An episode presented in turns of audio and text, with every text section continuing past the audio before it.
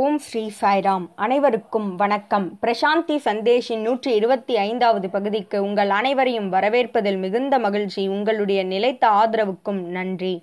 ஒவ்வொரு வாரமும் பகவான் சொன்ன பல செய்திகளை பல கோணங்களில் நாம் பார்த்து வருகிறோம். அந்த வகையில் இந்த வாரம் நாம் பார்க்க இருப்பது நீயே அது நீயே தெய்வீகம் யூ ஆர் தட். இந்த பகுதியில் நாம் பார்க்க இருப்பது என்னவெனில் ஆத்மா என்பது பற்றியும் அதற்கு உண்டான மூன்று விளக்கங்கள் பற்றியும் இந்த ஆத்மாவினை அதாவது நாமே தெய்வீகம் என்பதனை அறிவதற்கு தடைகளாக இருப்பன எவை என்பது பற்றியும் நாம் பார்க்க இருக்கிறோம். வாருங்கள் பகுதிக்குள் செல்லலாம். நாமே அந்த தெய்வீகம் என்பதனை நம்மால் உணர முடியவில்லை. ஏன்?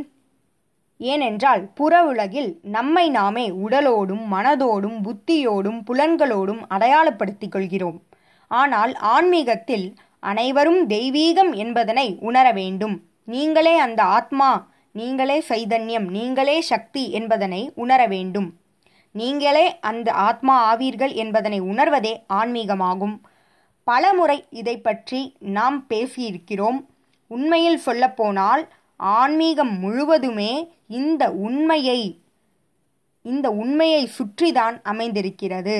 இதை தவிர ஆன்மீகம் என்பது வேறு எதுவும் இல்லை. இந்த பகுதியில் நாம் என்ன பார்க்க இருக்கிறோம் என்றால் இந்த ஆத்மாவிற்கு மூன்று விதமான விளக்கங்களை நாம் பார்க்க இருக்கிறோம். அவை சாக்ஷி குடஸ்தா அந்தர்யாமி. ஒவ்வொன்றாக நாம் இந்த பகுதியில் இவை அனைத்தையும் விரிவாக பார்க்கலாம். முதலாவதாக நாம் பார்க்க இருப்பது சாட்சி ஆகும். இந்த சாட்சி என்பது என்ன? இந்த உலகத்தில் பல பொருள்கள் பல உயிர்கள் பல நாமங்களை கொண்டிருக்கிறது பல உருவங்களை கொண்டிருக்கிறது. ஆனால் அவற்றினுள் உறைந்திருக்கும் தெய்வீகமானதே இந்த சாட்சியாகும். இந்த சாட்சி ஒன்றே. அனைவருள்ளும் இருக்கும் சாட்சி ஒன்றே. இதை நாம் உணர வேண்டும். உண்மையில் சொல்லப்போனால் நாம் யார் என்றால் நாமே அந்த சாட்சியாவோம். அறிபவரே நாம். ஆகவே எவையெல்லாம் உருவமும் பெயரும் கொண்டிருக்கிறதோ அவை அனைத்தும் சாட்சியின் கவனத்திற்கு வந்துவிடும். சாட்சியே அனைத்தும் அறிகிறது. அறிபவர் நாம். அறியப்படுவது இந்த உலகம். அறியப்படுவதிலும் இந்த சாட்சியானது இருக்கிறது. ஆகவே நாம் அதாவது அறிபவர் அறியப்படுவது இந்த உலகம் அறிந்து கொள்ளும் நோயிங் என சொல்லக்கூடிய அந்த வார்த்தை. நோன் நோயர் நோயிங் ஆகிய மூன்றும் ஒன்றே. சர்வத்திற்கும் சாட்சியாக இருப்பவர் அந்த இறைவனே. அந்த சர்வ சாட்சியே நாம் என்பதனை உணர வேண்டும். இதுவே முதலாவதாக ஆத்மாவிற்கு கொடுக்கக்கூடிய விளக்கமாகும். இவ்வுலகத்தில் உள்ள அனைத்துமே தெய்வீகம் என்பதனையே இது சுட்டிக்காட்டுகிறது. ஆகவே உயிருள்ள உயிரற்ற அனைத்திலும் இந்த தெய்வீகமானது நிலைத்திருக்கிறது. இந்த சக்தியே இந்த உலகம் முழுவதும் நிலைத்திருக்கிறது என்பதனை புரிந்து கொள்ள வேண்டும். இந்த உடலானது பெயரும் நாமமும் கொண்டிருக்கிறது. எனினும் இதில் உயிரில்லை எனில் அது மதிக்கப்படாது. ஆகவே அந்த சக்தியே இயக்குவதாகும். அந்த சக்தியே எங்கும் நிறைந்திருக்கிறது என்பதனை உணர்ந்து கொள்ள வேண்டும். அடுத்ததாக நாம் பார்க்க இருப்பது குடஸ்தா. குடஸ்தா என்பதன் பொருள் என்னவெனில் அதற்கு அழிவே இல்லை என்று அர்த்தம். எது ஒன்றிற்கு அழிவில்லையோ அதற்கு பெயரே குடஸ்தா என்பதாகும். இதன் அர்த்தம் சக்தியை உருவாக்கவும் இயலாது அழிக்கவும் இயலாது. இரண்டே இரண்டு தான் அழியக்கூடியது. அது என்னவெனில் ரூபமும் நாமமும். ஆனால் அதனுள் இருக்கும் ஆத்மாவிற்கு சக்திக்கு அழிவே இல்லை. உதாரணமாக ஒரு ஐஸ் கட்டி இருக்கிறது தண்ணீர் இருக்கிறது நீராவி இருக்கிறது இது மூன்றும் வெவ்வேறு நாமமும் வடிவமும் கொண்டிருக்கிறது. ஆனால் அதனுள் இருக்கும் நீரானது ஒன்றே. அதேபோல் திசைகள் தெற்கு வடக்கு கிழக்கு மேற்கு என நான்கு திசைகள் இருக்கின்றன. அவை நிலையாகத்தான் இருக்கிறது. நாம் எவ்வாறு அதனை நோக்குகிறோமோ அவ்வாறு அது மாறுபடுகிறது. ஆனால் திசைகள் ஒன்றே எப்பொழுதும் நிலைத்திருக்கிறது. அதுபோல நாமமும் வடிவமும் மாற்றம் பெறலாம். ஆனால் அதனுள் இருக்கும் சக்தியானது நிலையானது. அதுவே குடஸ்தா. நம்முள் இருக்கும் பஞ்ச கோஷங்களும் அழிந்து விடலாம் ஆனால் இந்த குடஸ்தா அழியாது. அடுத்ததாக ஆத்மாவிற்கான விளக்கமாக நாம் பார்க்க இருப்பது அந்தர்யாமி. இதுவரை நாம் பார்த்தது சாக்ஷி அடுத்தது குடஸ்தா. இப்பொழுது நாம் பார்க்க இருப்பது அந்தர்யாமி.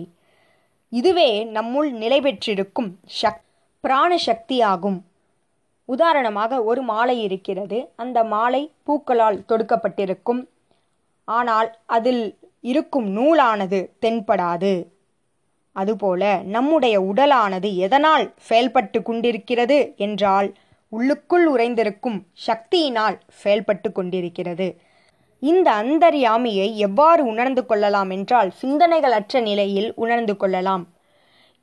அதாவது ஒரு சிந்தனைக்கும் இன்னொரு சிந்தனைக்கும் இடையே உள்ள அந்த வெறுமையை உற்று நோக்க வேண்டும். அந்த வெறுமையே இறைவனாகும். அந்த வெறுமையே இறைவனை அறிவதற்கு நமக்கு உதவி செய்யும். இந்த அந்தர்யாமியை உணர்ந்து கொண்ட பிறகு இவ்வுலகத்தில் வேறு எதையும் அறிய வேண்டிய அவசியமில்லை. ஏனெனில் அனைத்துமே தெய்வீகம்தான்.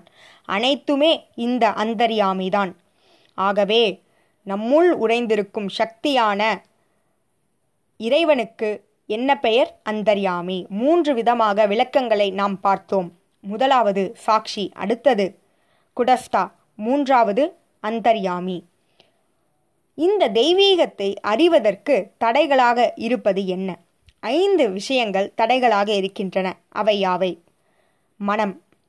அடுத்தது வாழ்க்கையின் மீது நாம் கொண்டிருக்கும் மோகம். வாழ வேண்டும் என்பதில் நாம் கொண்டிருக்கும் மோகம். அடுத்தது அளவற்ற எல்லையில்லாத ஆசைகள். அடுத்தது நான் நல்லவன் என்கின்ற எண்ணம். அடுத்தது புண்ணியத்திற்காக இயங்குதல் இந்த ஐந்தில் மனம் பற்றுதல் அடுத்தது பேராசை இவை அனைத்தையும் நாம் பார்த்திருக்கிறோம்.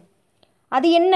ஃபீலிங் குட் நான் நல்லவனாக இருக்கிறேன் என்று நினைத்தல் எவ்வாறு தடைகளாக இருக்கும் என்று நீங்கள் எண்ணலாம்.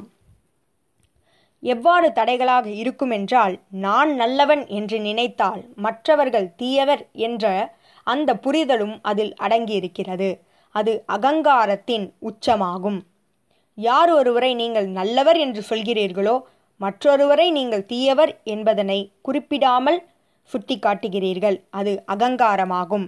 ஆகவே நான் நல்லவன் நல்லது செய்திருக்கிறேன் என்று சொல்வது அகங்காரம். அந்த அகங்காரத்தை நீக்க வேண்டும்.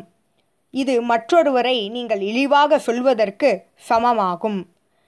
ஆகவே என்ன செய்ய வேண்டும் என்றால் நான் நற்குணம் உள்ளவன் என்று சொல்லும்போது அது அகங்காரத்தின் வெளிப்பாடாக இருக்கிறது. ஆகவே அவ்வாறு சொல்லாமல் நாம் என்ன செய்ய வேண்டும்? நல்லவராக இருக்க வேண்டும். நல்லவன் என்று மற்றவரிடம் சொல்லக்கூடாது. நாம் நல்லவராக இருக்க வேண்டும். பி குட் அவ்வளவே. மற்றவர்களோடு ஒப்பிட்டு உங்களை நீங்களே நல்லவர் என்று சொல்லிக்கொள்ளக்கூடாது. சிலர் என்ன சொல்வார்கள் என்றால் நான் மிகவும் பணிவாக இருக்கிறேன் என்று சொல்வார்கள். இந்த பணிவாக இருக்கிறேன் என்பதே ஒரு கர்வமாகும். ஆகவே நாம் நல்லவராக இருக்க வேண்டும் அதனை வெளிப்படுத்தக்கூடாது. ஏனெனில் அகங்காரத்தினை அது வலுப்படுத்தும். அது மிகப்பெரிய தடையாக இருக்கும். ஆன்மீக பயணத்தை அது நிறுத்திவிடும் என்பதனை நாம் புரிந்து கொள்ள வேண்டும். அடுத்ததாக நமக்கு தடையாக இருப்பது என்னவெனில் புண்ணியத்திற்காக இயங்குதல் இது எவ்வாறு தடையாக இருக்க முடியும் என்று நீங்கள் நினைக்கலாம். மற்றவர்களுக்கு சேவை செய்கிறீர்கள் அந்த சேவையை செய்தேன் என்று சொல்லக்கூடாது. அது ஒரு வகையான அகங்காரமாகும். நீங்கள் நல்லது செய்தால் அது உங்களுக்கு நிச்சயம் நல்லதாக கிடைக்கும். அது பிரதிபலிப்பாக உங்களுக்கு வரும். ஆகவே மற்றவர்களுக்கு செய்தேன் என்று நாம் சொல்லாமல் சேவையை மட்டும் தொடர்ந்து செய்ய வேண்டும். சேவையில் மட்டுமே நம்முடைய கவனத்தை செலுத்த வேண்டும்.